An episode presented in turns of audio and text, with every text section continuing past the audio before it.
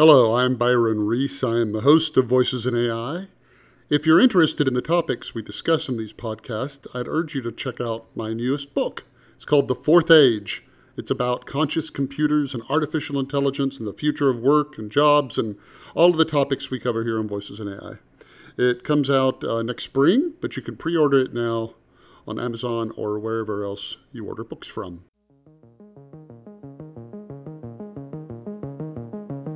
This is Voices in AI, brought to you by GigaOM. I'm Byron Reese. Today, our guest is Peter Lee. He is a computer scientist and corporate vice president at Microsoft Research. He leads Microsoft's New Experiences and Technologies organization, or NEXT, with the mission to create research powered technology and products and advance human knowledge through research. Prior to Microsoft, Dr. Lee held positions in both government and academia, at DARPA, he founded a division focused on R&D programs in computing and related areas. Welcome to the show, Peter. Uh, thank you. Uh, it's uh, great to be here. I always like to start with a seemingly simple question, which turns out not to be quite so simple. What is artificial intelligence? Wow, that that is not a simple question at all.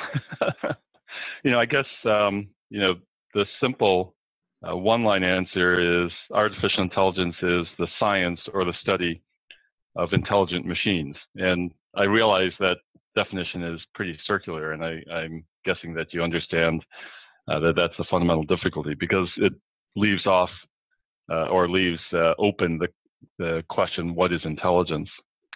And, um, you know, I think people have a lot of different ways to think about what is intelligence, um, but I think in our world, uh, intelligence is uh, how do we compute uh, how to set and achieve goals in the world, um, and uh, and this is fundamentally uh, what we're all after right now in AI.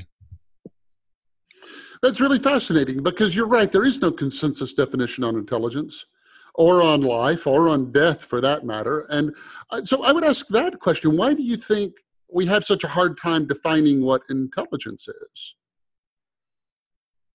You know, it's. Uh, I, I, think we only have one model of intelligence, uh, which is our own.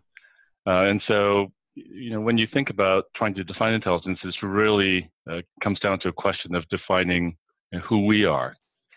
And you know, there's fundamental discomfort with that, but that kind of fundamental circularity is is is difficult. You know, if we were able to you know, fly off in some starship uh, to a far off place and find, you know, a, a, a, different form of intelligence or, you know, different species uh, with something that we would recognize as intelligent. Maybe we would have a chance to dispassionately uh, study that and, and come to some conclusions. Uh, but it's, it's hard when, uh, when you're looking at something so introspective. You know, when you get into computer science research, uh, at least here at Microsoft Research, um, you, you, do have to find ways to focus on specific problems. And so we end up focusing our research on AI and our tech development in AI, uh, roughly speaking, in four broad categories. Um, and I think these categories are a little bit easier to grapple with. Uh, one is perception, and that's giving machines, endowing machines with the ability to see and hear, uh, much like we do. Uh, the second category is learning, how to get machines to get better with experience.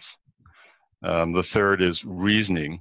You know, so how do you make inferences, uh, logical inferences, common sense inferences about the world? And then the fourth is language.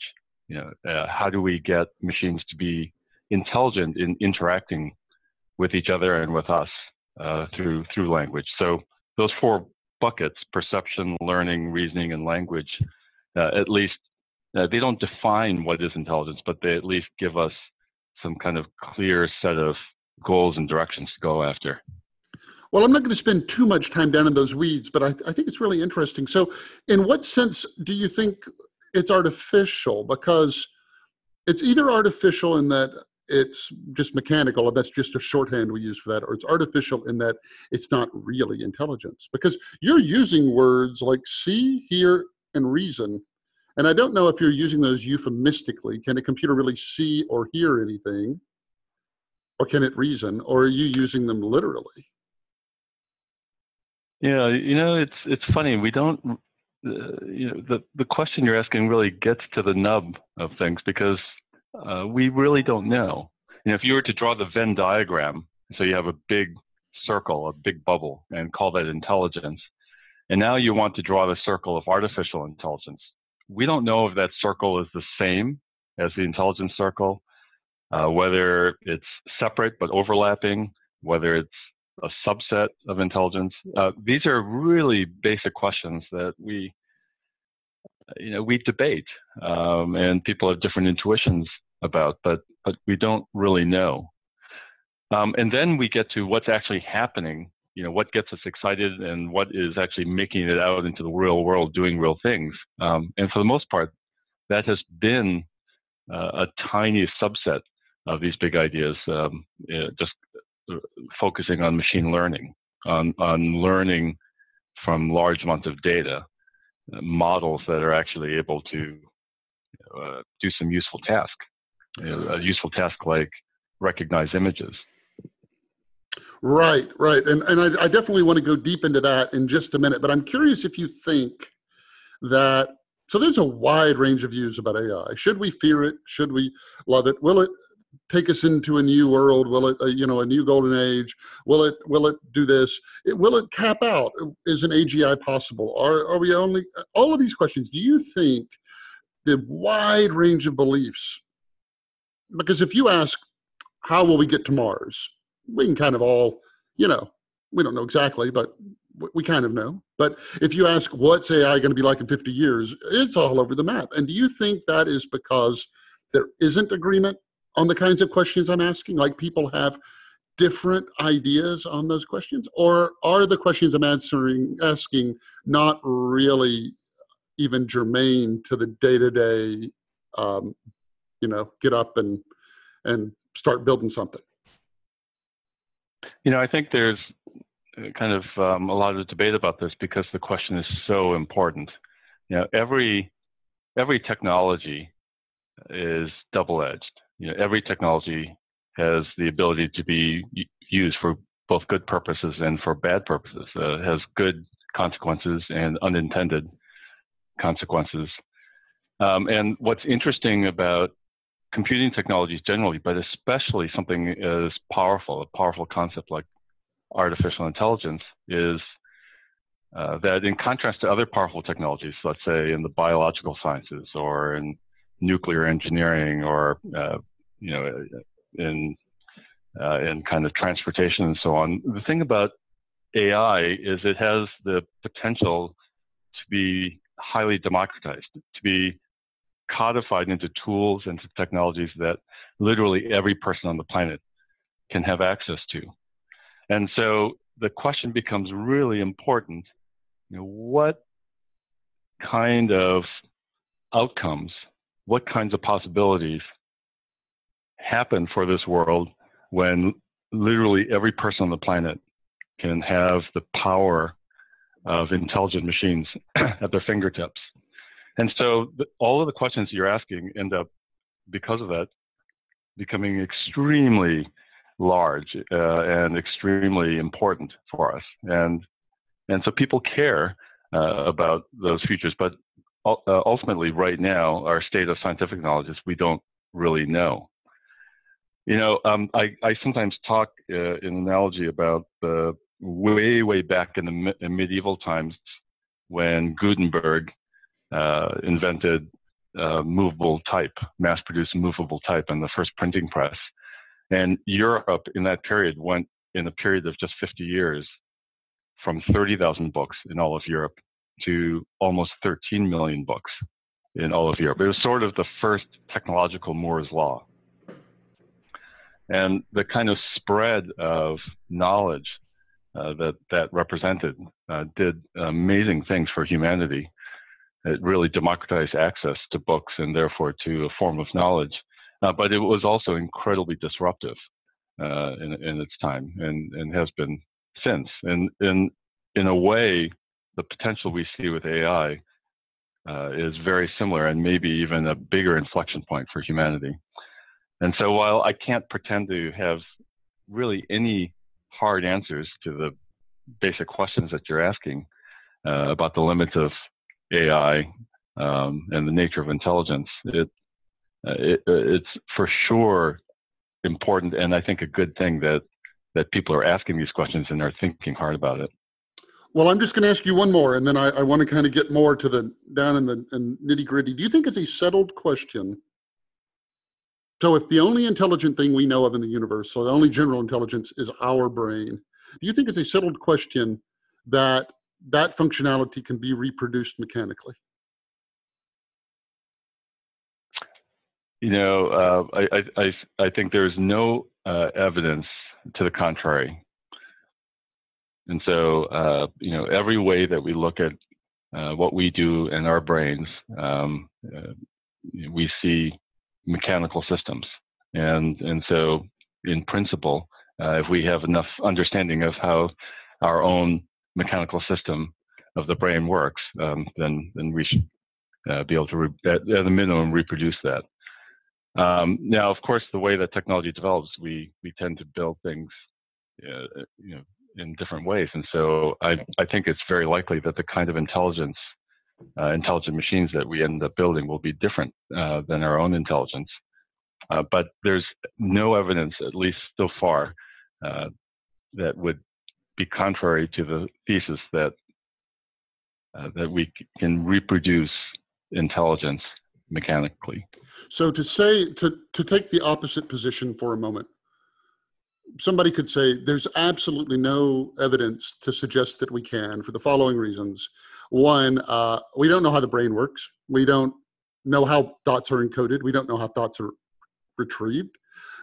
Aside from that, we don't know how the mind works. We don't know how it is that we have capabilities that seem to to be beyond what a hunk of matter, gray matter could do. We're creative and we have a sense of humor and all these other things. And, and we're conscious and we don't even have a language, a scientific language for understanding what consciousness, how consciousness could come about. We don't even know how to ask that question or look for that answer scientifically. So somebody else might look at it and say, there's no reason whatsoever to believe we can reproduce it mechanically. Yeah, you know, uh, uh, I, am going to uh, use a quote here from, of all people, a non-technologist, uh, Samuel Goldwyn, uh, the old movie magnate. Uh, but I and I always reach for this when when I get put in a corner like you're doing to me right now, um, which is um, it's absolutely impossible, but it has possibilities.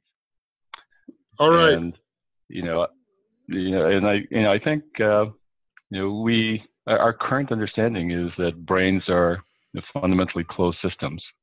Um, and so you know, we're, we're learning more and more. And in fact, what we learn is loosely inspiring uh, some of the things we're doing in our AI systems um, and, and making progress. Uh, how far that goes, uh, it's, it's really, as you say, it's unclear because there's so many mysteries. But um, it, it sure looks like there are a, a lot of possibilities. So now to get kind of down to the uh, nitty gritty, and let's talk about like difficulties and where we're being successful and where we're not. My first question is why do you think AI is so hard? It's because humans kind of acquire their intelligence seemingly simply, right? You you put a little kid in play school and you know you show them some red and you show them the number three and then all of a sudden they understand what three red things are and then i mean you know we we kind of become intelligent so naturally and yet we we and yet my frequent flyer you know program that i call in can't tell when i'm telling it my number if i said eight or h you know? And and so why do you think it's so hard? Well you know one thing to point out uh, i think uh, what you said is true although it it took you many years uh, to to kind of reach that point. And um, and even a child, you know, is, uh, that that's able to do the kinds of things uh, that you just expressed has had, you know, years really of of life, um, and and so the kinds of expectations that we have, at least today, especially in the commercial sphere for our intelligent machines, um, sometimes uh, there's a little bit less patience. But having said that, I think what you're you're saying is right. We're we're roughly speaking if you think about you know, what is really getting people excited? You know, I mentioned before this Venn diagram. So there's this big circle, which is intelligence. And let's just assume that there's some large subset of that, which is artificial intelligence. Then you zoom way, way in, and a tiny little bubble inside that AI bubble is machine learning. Now, this is just simply machines that get better with experience. And, and then a tiny bubble inside that tiny bubble uh, is machine learning from data, you know, where the models that are extracted uh, that kind of codify what has been learned uh, are all extracted from analyzing large and large amounts of data. And that's really where we're at today. So we're in this tiny bubble inside this tiny bubble inside this thing called this big bubble called artificial intelligence. And you know, what is remarkable is that despite how narrow our understanding is, you know, that for the most part, all of the exciting progress is just inside this little tiny narrow idea of machine learning from data. Uh, and there's even a smaller bubble inside that, machine learning from data in uh, what's called a supervised manner. Uh, even that, we're just seeing tremendous power, you know, just tremendous ability uh, to kind of create new computing systems that do some pretty impressive and some pretty valuable uh, things. And and so it's pretty crazy just how valuable that's become to companies like Microsoft. At the same time, it is such a narrow little slice of what we understand uh, of intelligence. And so the kinds of simple examples that you mentioned, for example, one problem that you've sort of touched on is one-shot learning. You can show, you know, a small child a cartoon picture of um, a fire truck, uh, and if that child has never seen a fire truck before in their life, you can then, after showing her that little uh, cartoon picture, take her out on the street, and the first real fire truck, you know, that goes down the road, the child will instantly recognize as a fire truck that sort of one shot idea, you're right, um, our current systems uh, aren't, aren't good at. And so, you know, while we are so excited about how much and uh, progress we're making on learning from data, uh, there's all the other things that we think of that are wrapped up in that, uh, that are wrapped up in intelligence that are still pretty mysterious to us and, and pretty limited and and sometimes you know when that matters, um, our limits you know get in the way, and and it uh, you know creates this idea that AI is actually still really hard. So you're you're I guess talking about transfer learning, and would you say that the reason she can do that is because at another time she saw a drawing of a banana and then a banana and another time she saw a drawing of a cat and a cat and so it wasn't really a one shot deal. Like, do, how do you think transfer learning works in humans? Because we, that seems to be what we're super good at is we can take something that we learned in, in one place if, and, and, you know, find, find in this picture the Statue of Liberty covered in peanut butter. And, you know, I can pick that out with uh, having never seen, you know, a Statue of Liberty in peanut butter or anything like that. um, so I can do that and do you think that's a simple trick we don't understand how to do yet, or is that like like that's what you want it to be like a, aha moment where oh here's here's here's the basic idea. Or do you think it's a hundred tiny little hacks that you know we're, our, we're, transfer learning in our minds is just like some spaghetti code written by some you know drunken uh, programmer uh, who was on a deadline right and uh, so, what do you think that is? Is it a simple thing, or is it a really like convoluted, complicated thing? You know, it's uh, transfer learning. Uh, it turns out to be incredibly uh, interesting scientifically, and also commercially for Microsoft. Turns out to be uh, something that we rely on uh, in our business. And and and you know what is kind of interesting then is you know, when is transfer learning more generally applicable versus being very brittle? So, so uh, first of all, just to get to transfer learning. So, for example, in our speech processing systems, the, the actual commercial speech processing systems that Microsoft provides, uh, we use transfer learning routinely. Um, you know, when we train our speech systems to understand English speech, um, and then we train those same systems to understand Portuguese or Mandarin or Italian, uh, we get a transfer learning effect where the training for that second and third and fourth language uh, requires less data and less computing power. And at the same time, each subsequent language that we add onto improves the earlier languages. So training that English-based system to understand Portuguese actually improves the performance of our speech systems on English. And so there are transfer learning effects there. Um, in our image uh, recognition uh, tasks, uh, there is something called the uh, ImageNet competition uh, that we participate in um, most years. And the last time that uh, we competed was two years ago in 2015. there are five image you know, processing categories. We trained our system to do well on category one, on the basic image classification. And then we use transfer learning to not only win the first category, but to win all four other ImageNet competitions. And, and so without any further kind of specialized training, uh, there was a transfer learning effect. And so transfer learning actually does seem to happen. And it, in our kind of deep neural net, deep learning uh, kinds of um, research activities, transfer learning effects, when we see them, uh, it's just really intoxicating. It, it makes you think about uh, what you and I do as human beings.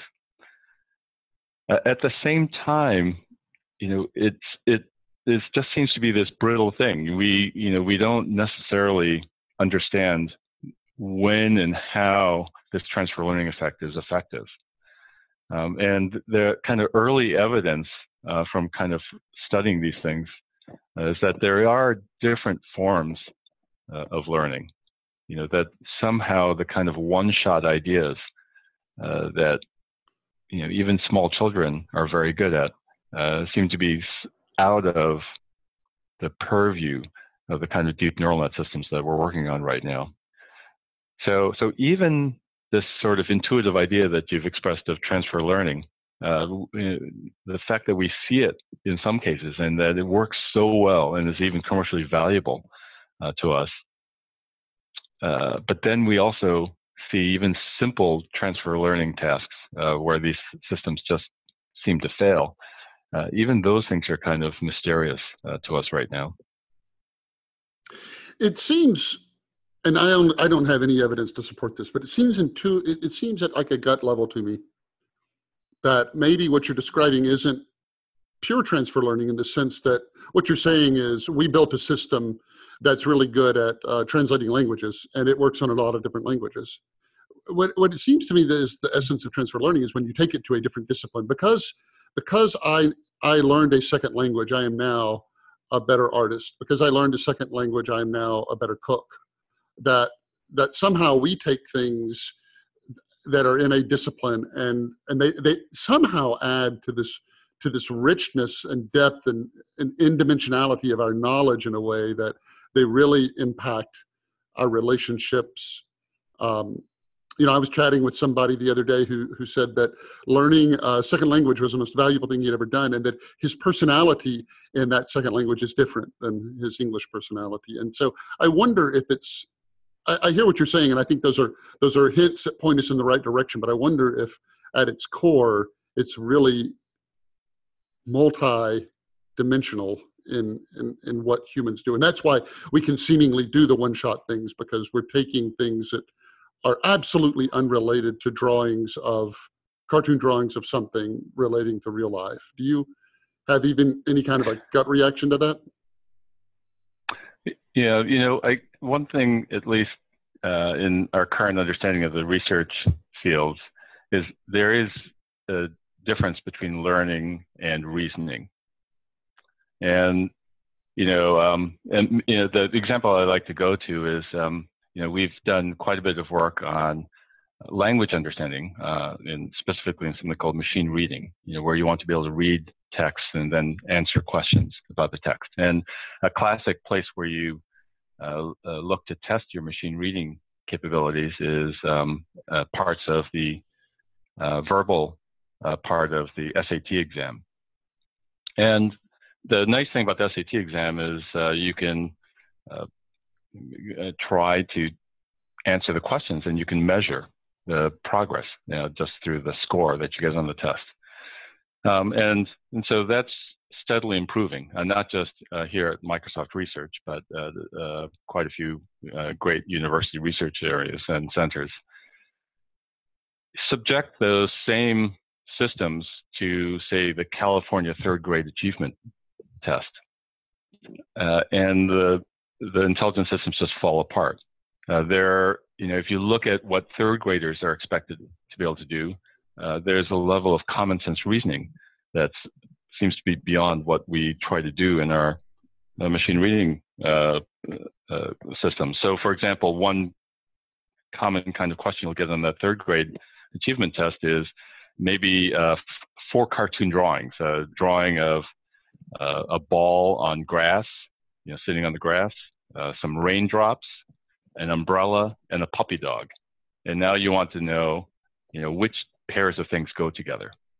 And third graders are expected to be able to make the right logical inferences, the right life experiences, the right common sense reasoning inferences, and put those two pairs together.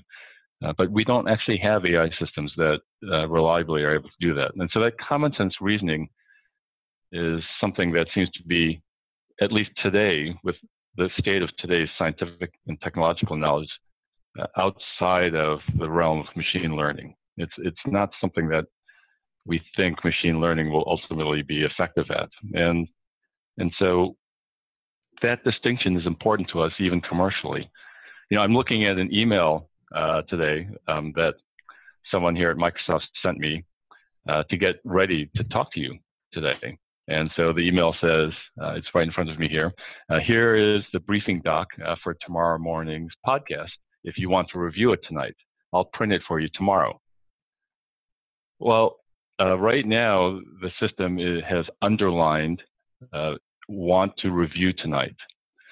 And the reason it's underlined that is it's somehow made the logical common sense inference uh, that I might want a reminder on my calendar uh, to review the briefing document. But it's remarkable that it's managed to do that because there are references to tomorrow morning uh, as well as tonight. And so making those sorts of kind of common sense inferences uh, doing that reasoning uh, is still just incredibly hard um, and and and really still requiring a lot of craftsmanship by a, lot of smart researchers uh, to, to, to make real. It's interesting because you say you had just one line in there that solving the third grade problem isn't a machine learning task. So how how would we solve that?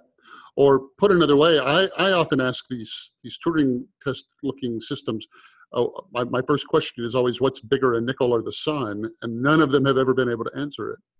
And so, um, because, you know, sun is ambiguous maybe and nickel is ambiguous. And in any case, um, if we don't use machine learning for those, what how how do we kind of get to the third grade? Or do we not even worry about the third grade? What we just want to do is build systems uh, because most of the problems we have in life aren't third grade problems. They're they're you know 12th grade problems that we really want the machines to be able to do. We want them to be able to translate documents not not match puppies to pictures of puppies well, for sure, you know, if you just look at what companies like Microsoft uh, and the whole tech industry is doing right now, uh, we're all seeing, I think, at least a decade of incredible value to people in the world uh, with just with machine learning. You know, there there are just tremendous possibilities there, and so I think we're we're going to be very focused on machine learning and it's going to matter a lot. It's going to make people's lives better and it's going to you know, really provide a lot of commercial uh, opportunities for companies like Microsoft. but uh, that doesn't mean that common sense reasoning uh, isn't crucial, isn't really important. You know, it, almost any kind of task that you might want help with, now, even simple things, you know, like um, you know, making travel arrangements, uh, shopping, um, or you know, bigger issues like uh, getting medical advice, uh, advice about um, you know your own education. Uh, all of these things almost always involve some elements of what you would call common sense reasoning, making inferences about uh, you know that that somehow uh, you know are not common, you know that are very particular and specific uh, to you, uh, and maybe you know haven't been seen before in exactly that way. Now, uh, having said that, you know, in the scientific community, in, in our research and amongst our researchers, there's a lot of debate about, you know, how much of that kind of reasoning capability could be captured by, uh, you know, uh, through machine learning, uh, and how much of it could be captured simply by observing what people do for long enough, um, and, and then then just learning from it. But you know, for for me at least, uh, I, I see what is likely is that there's a different kind of science that we'll need to really develop much further if we want to capture that kind of common sense reasoning. Uh, just to give you a sense of the debate, uh, one thing that we've been doing, it's been an experiment ongoing in China, is uh, we have a new kind of chatbot technology in China uh, that takes the form of, of a person uh, named Xiao Ice. And Xiao Ice is a persona that lives on social media in China and actually has a large number of followers, tens of millions of followers. And, you know, typically when we think about chatbots and intelligent agents here in the US market, uh, things like Cortana or Siri or Google Assistant or Alexa, uh, we put a lot of kind of semantic understanding. We really want the chatbot to understand what you're saying at a semantic level. For Xiao Ice, we ran a different experiment. And instead of trying to put that level of understanding, semantic understanding, we instead looked at what people say on social media, and we used natural language processing to pick out statement response pairs and templatize them and put them in a large database. And so now, if you say something to Xiao Ice in China, uh, the Xiao chatbot looks at what other people say in response to an utterance like that, and maybe you'll come up with a hundred likely responses based on what other people have done. And then we use machine learning to rank, order those likely responses, uh, uh, trying to optimize the sort of enjoyment and engagement in the conversation, uh, optimize the likelihood that the human being engaged in the conversation will stick with the conversation. And over time, Xiao Ice has become extremely, extremely effective at doing that. In fact, for the top, say, 20 million people who interact with Xiao Ice on a daily basis, uh, the conversations are taking more than 23 turns. And what's remarkable about that, and uh, fuels a debate about what's important in AI and what's important in intelligence, is that at least the core of Xiao Ice really doesn't have any understanding at all about what you're talking about. Uh, it's in a way just very intelligently mimicking uh, what other people do in in successful conversations, and um, and so it kind of raises the question, you know, really when we're talking about machines and in, and machines that at least appear to be intelligent, you know, what's really important? Uh, is it really a purely mechanical syntactic system, uh, like we're experimenting with in Xiao Ice, or is it something that where we want to in, in kind of codify and encode the kind of our semantic understanding of the world and the way it works, the way we're doing, say, with Cortana. And these are fundamental debates uh, in AI. Uh, what's sort of cool, at least in my day-to-day work here at Microsoft, is we are in a position where we're uh, able and allowed to do fundamental research in these things, but also build and deploy very large experiments just to see what happens and, and to try to learn from that. So it's pretty cool. I, uh, uh, at the same time, um, uh, I can't say that it leaves me with clear answers yet, not yet. Uh, it just leaves me with great experiences, um, and we're sharing what we're learning with the world. But uh, it's much, much harder to then say definitively, you know, what these things mean. You know, it's true. In 1950, Alan Turing said, "Can a machine think?" And it's still a question that I, I think we don't. Maybe we don't agree on because people don't necessarily agree on those uh, terms. But but you're right that that chatbot could pass the Turing test in theory. Uh, 23 turns. If you didn't tell somebody it was a chatbot, maybe it, it, it would pass it. But you're right that that's somehow unsatisfying. That that is somehow this big milestone. That because if you saw it as a user in slow motion that you ask a question and then it did a query and then it pulled back a hundred things and it rank ordered them and then it looked for how many of those had successful follow-ups and thumbs up and smiley faces and and then it gave you one. It it, it, it would it, it's that whole thing about like once you know how it works the, the magic trick isn't nearly as interesting. It's true. And with respect to say achieving goals or completing tasks in the world uh, with uh, the help of the, of the chatbot? Well, in some cases, it's pretty amazing how helpful Xiaoice is to people. If someone says, um, you know, I'm in the market for a new smartphone, I'm, I'm looking for a larger phablet, but I still want it to fit in my purse. Xiaoice is amazingly effective at giving you a great answer to that question because it's something that a lot of people talk about when they're shopping for a new phone. At the same time, Xiaoice might not be, uh, you know, so good at uh, helping you decide, you know, which, uh, you know, uh, you know, which hotels to stay in, uh, helping you arrange maybe uh, your next vacation. it might provide some guidance, um, but you know, maybe not um, exactly the right guidance that's been well thought out. One one more thing to say about this is, you know, today, at least at the kind of scale and kind of practicality that we're talking about, for the most part, we're learning from data, and that data is essentially the digital exhaust from human thought and activity. And so there's also another sense in which Xiaoice, while it passes the Turing test, it's also in some ways limited uh, by human intelligence because almost everything it's able to do it has observed and learned from what other people have done. And so we can't discount the possibility of future systems that are less data dependent uh, and are able to just understand the structure of the world and the problem and learn from that. Right. I guess Xiaoice wouldn't know the difference what's bigger a nickel or the sun right?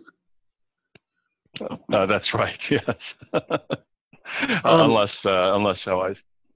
Yeah, unless unless the transcript of this very uh, uh, conversation were somehow part of the training set. But you notice I've never answered it. I've never like given the answer away, which is bigger. So uh, it still it still wouldn't know. What do you? Let's talk about. You know, uh, uh, go ahead. We we should try that. Uh, we uh, we should try that experiment at some point. Um, what do you think about? Why do you think we personify these AIs? And do you think because you know about Weizenbaum and Eliza and all of that? I assume that you know he he got deeply yeah. disturbed when people were relating to Eliza, knowing it was a chatbot. He got deeply concerned that people poured out their heart to it, and he he said that when the machine says "I understand," it's just a lie. That there's no I, and there's nothing that understands anything. That do you think this somehow confuses relationships with with people and that that that there are there are unintended consequences to the personification of these technologies that we don't necessarily kind of know about yet? You know i i'm always uh, internally scolding myself for falling into this sort of uh, tendency to anthropomorphize uh, our machine learning and AI systems. Uh, but I'm not alone. Even the most hardened, uh, kind of grounded researcher and scientist uh, does this. I, I, I think this is something that is really at the heart of what it means to be human. You know that a fundamental fascination that we have and and drive to to kind of propagate uh, our species uh, is kind of surfaced is a fascination uh, with uh, with building autonomous intelligent beings. Um, and it's not just AI, but it goes back to you know the Frankenstein uh, kinds of stories that have just come up in different guises and different forms throughout really all of human history. I, you know, I think we just have a tremendous drive to build machines or other objects and beings that somehow capture and codify and therefore promulgate uh, what it means to be human. And nothing defines that more for us than, than some sort of codification of human intelligence, and especially human intelligence that is able to be autonomous, make its own decisions, uh, make its own choices uh, moving forward. It's just something that is so primal in, in all of us. And so, even in AI research, where we really try to train ourselves and be disciplined about not uh, making too many connections, unfounded connections to biological systems, uh, we fall into the language of, of uh, biological intelligence all the time. Um, even you know the four categories I mentioned at the outset of our conversation: perception, learning, reasoning, language. You know these are these are pretty kind of biologically inspired words, and um, and, and I, I, just think it's just a just a very very deep part of human nature. That that, that could well be the case. I, I, have a I have a book coming out on um, on AI that kind of talks about these questions uh, in next in April of 2018, and there's a whole chapter about how long we've been doing this. And you're right; it goes back to uh, the Greeks and um, the, the the eagle that allegedly plucked out Prometheus's liver every day, hmm. mm. and some accounts was an autonomous was a was a robot. There's um, I mean, there's just tons of them. The difference, of course, now is that up until uh, a few years ago, it was all fiction. And so these were just stories. But then the question is, you know, we don't necessarily want to build everything that we that we can write about that we can imagine in fiction. And and I I I still wrestle with with it that um, somehow we are going to convolute uh, humans and machines in a way which might be to the detriment of humans and not to the ennobling of the machines. But time will tell. Um, let's talk about machine you know, learning. Every, every, you know, go ahead. Sure, go ahead. Oh, you know, every technology is, as I, as we discussed earlier, is double-edged, and you know what I think is positive and important. Just to strike an optimistic note uh, to your to your last comment, which is I think very important. Um, you know, I, I do think that this is an area now where where people are really thinking hard about the kinds of issues you just raised. And, um, you know, and I think that's in contrast to uh, what was happening in computer science and the tech industry even just a decade ago, you know, where more or less there was an ethos of technology is good and more technology is better. You know, I think now there's much more enlightenment about this. Um, I, you know, I think we can't impede the progress of science and of uh, technology development. Um, but you know what I think is so good and so important is that uh, that at least uh, as a society we're we're really trying to be thoughtful about uh, both the the potential for good uh, as well as the potential for bad uh, that comes out of all of this. And so I think that gives us gives us a much better chance that that we'll get more of the good. I, I would agree. I would agree. I mean, and I think the only other corollary to this, where there's been so much philosophical discussion about the implications of the technology, um, you'd have to look to the harnessing of the atom. And the, if you read the contemporary literature, people at the time were like, you know, it could be energy too cheap to meter, or it could be weapons of colossal destruction, and uh, or it could be both. And so there was there was a precedent there for uh, a long and thoughtful discussion about the implications of the technology. And so uh, it, it, I think it it's funny you mentioned that. Yeah, um, because that that uh, reminds me of another favorite quote uh, of mine, which is of, uh, from Albert Einstein, um, and I'm sure you're familiar with this. The the difference between stupidity and genius is that genius has its limits. ah, that's good. And and of course, uh, and of course, he said that at the same time that a lot of this was developing and um, and you know understanding. It, it was a pithy way to kind of tell the scientific community and the world that, that we need to be thoughtful and careful. And, um, and I think we're doing that today. That's emerging very much so in, in the field of AI. So, talk to me. There's a lot of concern or practical concern about the effect of automation on employment and these technologies on employment. Do you have uh, an opinion on how that's all going to unfold? Well, for for sure, there's going to be, I think, very likely massive disruptions in in you know how the world works. You know, I uh, I mentioned the printing press, the Gutenberg press and movable type. Uh, you know, there was incredible disruption there. Um, you know, when you have nine doublings in the kind of spread of books and printing presses in the period of 50 years, you know, that's a real medieval Moore's law. And if you think about the disruptive effect of that, you know, by the early 1500s, the whole notion of what it means to educate your children uh, suddenly involved uh, making sure that they could read and write. And, you know, that's a skill that takes a lot of expense and years of formal training.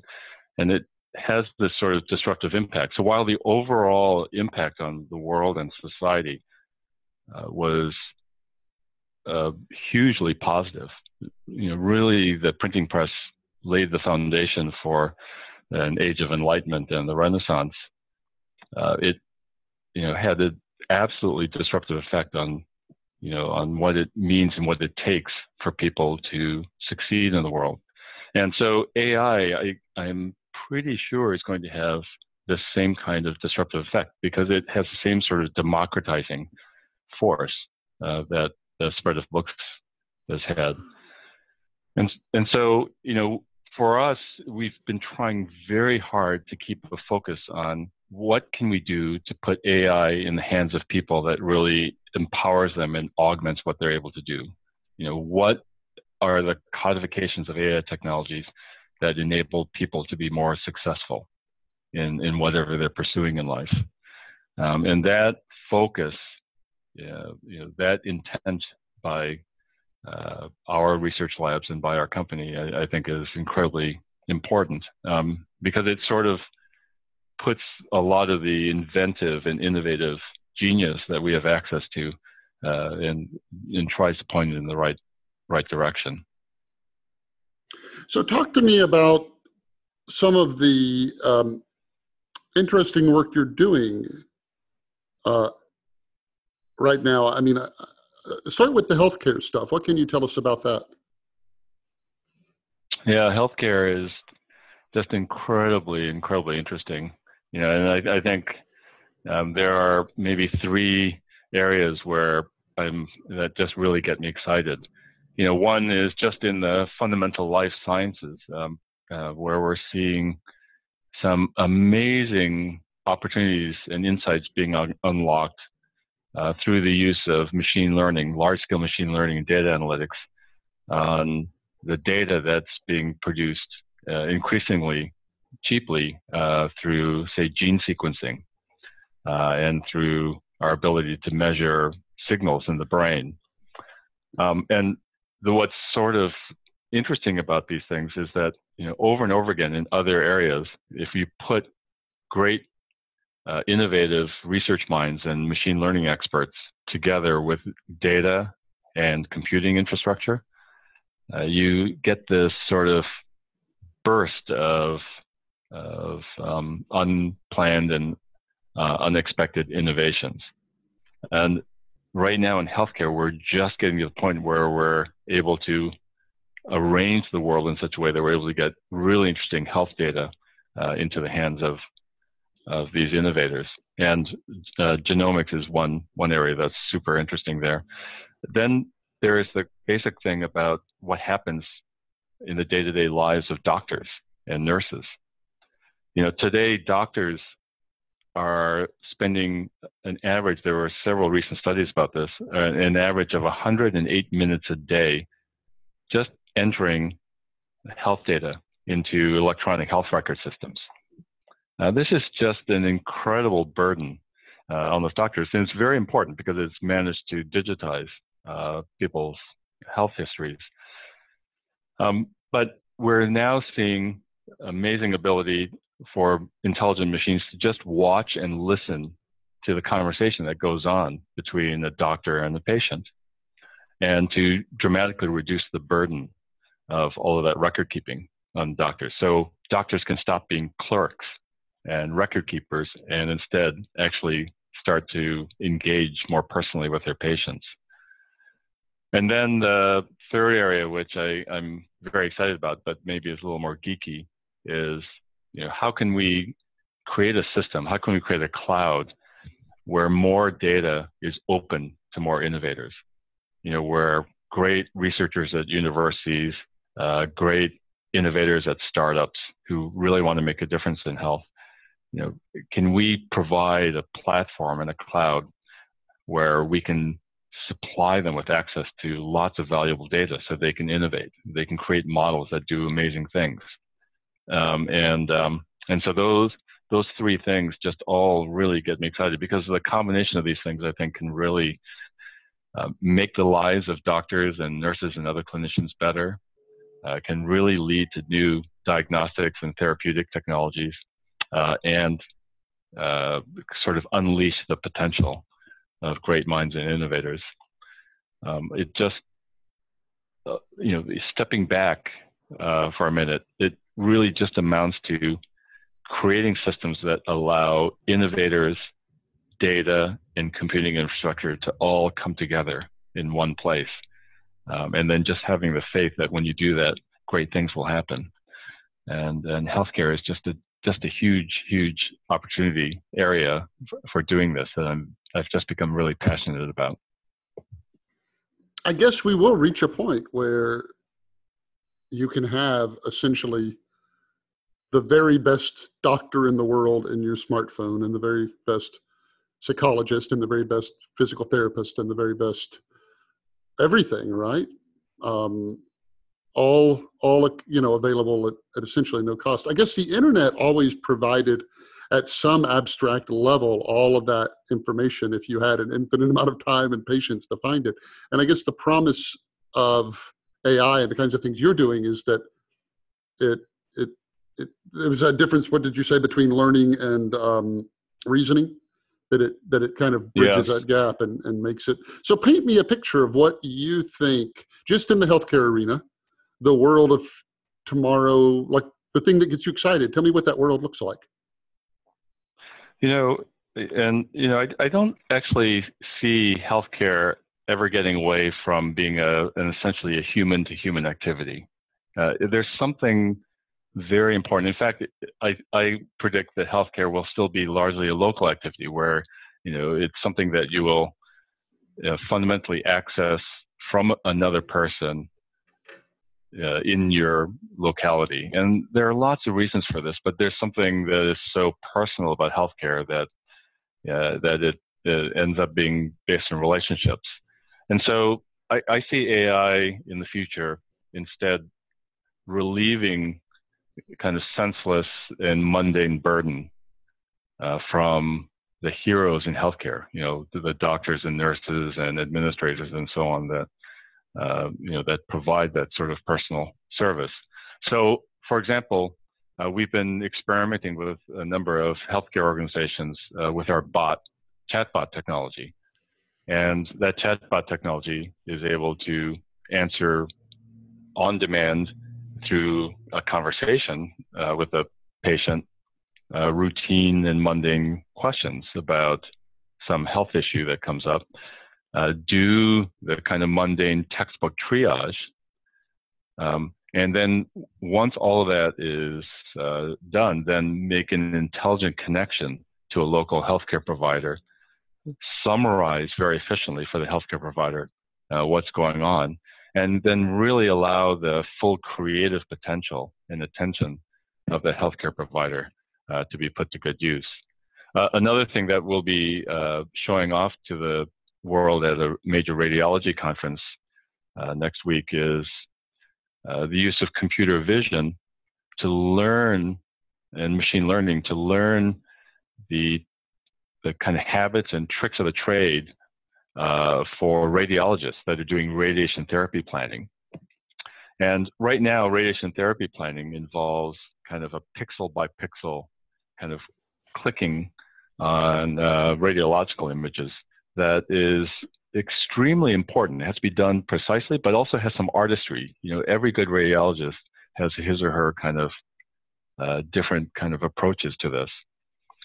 Um, and so, one nice thing about uh, machine learning based computer vision today is that you can actually observe and learn uh, what radiologists do and their practices, and then dramatically accelerate and relieve a lot of the mundane effort so that instead of two hours of work uh, that is largely uh, mundane with only maybe 15 minutes of that being very creative, we can automate uh, the kind of non-creative aspects of this and allow the radiologist to devote that full 15 minutes or even half an hour to really thinking through uh, the kind of creative aspects of the radiology.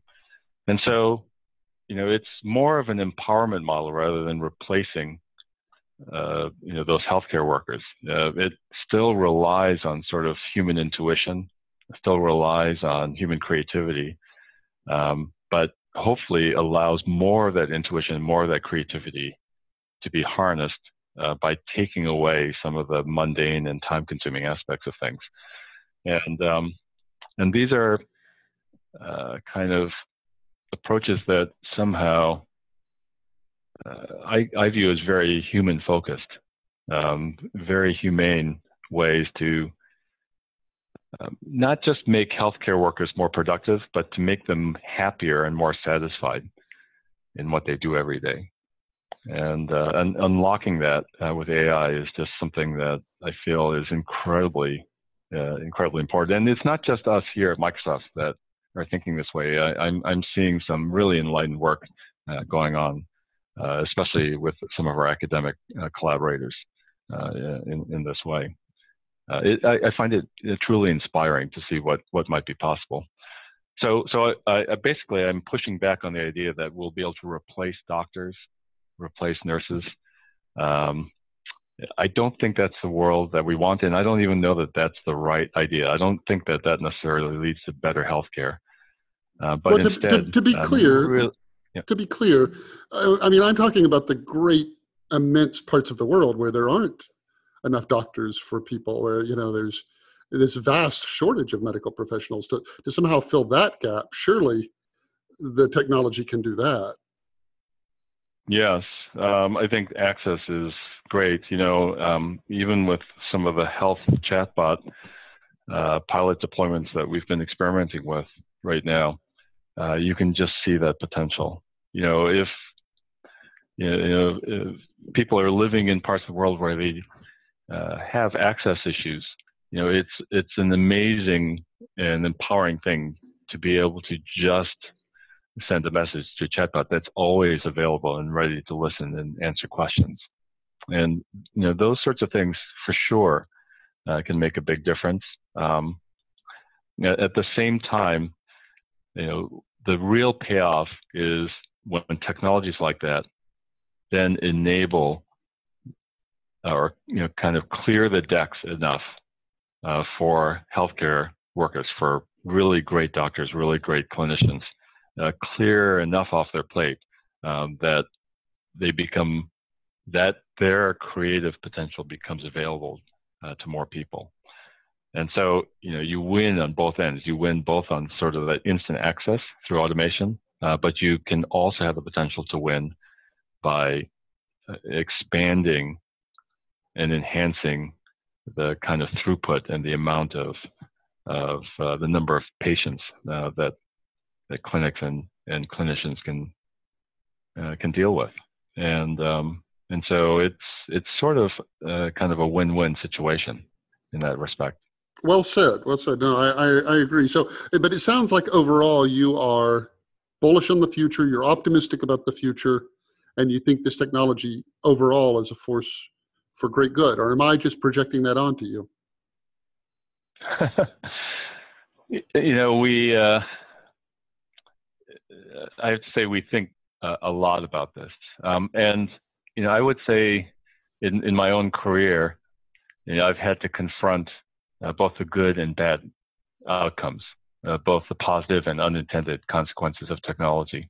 You know, I remember when I was back at DARPA, I uh, arrived at DARPA in 2009, and in the summer of 2009, there was a, an election in Iran uh, where um, the people in Iran felt that the results were not valid. And so th- this sparked what is, has been called the Iranian Twitter revolution. And what was interesting about the Iranian Twitter revolution is that people were using uh, social media, Friendster and Twitter, in order to protest uh, the results of the this election and to organize uh, protests. Um, and this came to my attention at DARPA through the State Department because um, it became apparent that U.S developed technologies to detect cyber intrusions and to help protect corporate networks were being used by the Iranian regime to hunt down and prosecute people who are using social media to organize these protests. And so uh, the US took very quick steps to stop the sale of these technologies. But the thing that was important is that these technologies, I'm, I'm pretty sure, were developed only with the best of intentions in mind to help make computer networks safer. And so the idea that these technologies could be used to suppress free speech and freedom of assembly uh, was, I'm sure, never contemplated. And this really kind of highlights the sort of double edged nature of technology. Um, and so, for sure, that thoughtfulness we tried to bring into every single research project uh, we have across Microsoft Research. Uh, and that motivates uh, our participation in things like the partnership on AI uh, that involves a, a, large number of industry and academic players because we want always to have the technology industry and the research world to be more and more thoughtful and enlightened uh, on these ideas. So, yes, we're optimistic. I'm optimistic, uh, certainly about the future. Um, but that optimism, I think, is founded on uh, a good dose of reality. That you know, if if we don't actually take proactive steps to to be enlightened on both the good and bad possibilities, good and bad outcomes, um, you know, then you know, doesn't the good things don't just happen on their own automatically. And so, so it's something that we work at. I guess is is the bottom line of what I'm trying to say. All right. It's earned well, optimism. I like that. Earned optimism. I like that. Uh, this is pro. Where it looks like we're um, out of time, though. I want to thank you for uh, for for an hour of fascinating conversation about all of these topics. It was uh, it was really fascinating, and um, uh, you've asked some of the hardest questions uh, of the day. It was a challenge, and just tons of fun to to noodle on them with you like what is bigger, the sun or a nickel? It turns out that's a very hard question. All right, Peter, um, you, you know, a... I'm going to I'm going to I'm going to ask wife that question, and I'll let you know what she says. All right. Thank you again. Thank you. If you enjoyed this episode of Voices in AI, please check out the other ones. And in addition, I host another podcast about artificial intelligence. It's a daily podcast called The AI Minute. And every day it's a minute or two of reflections about artificial intelligence. It's available wherever you find your podcasts of choice, but in addition, it's an Alexa skill, so it can be part of your flash briefing every day if you own an Alexa device.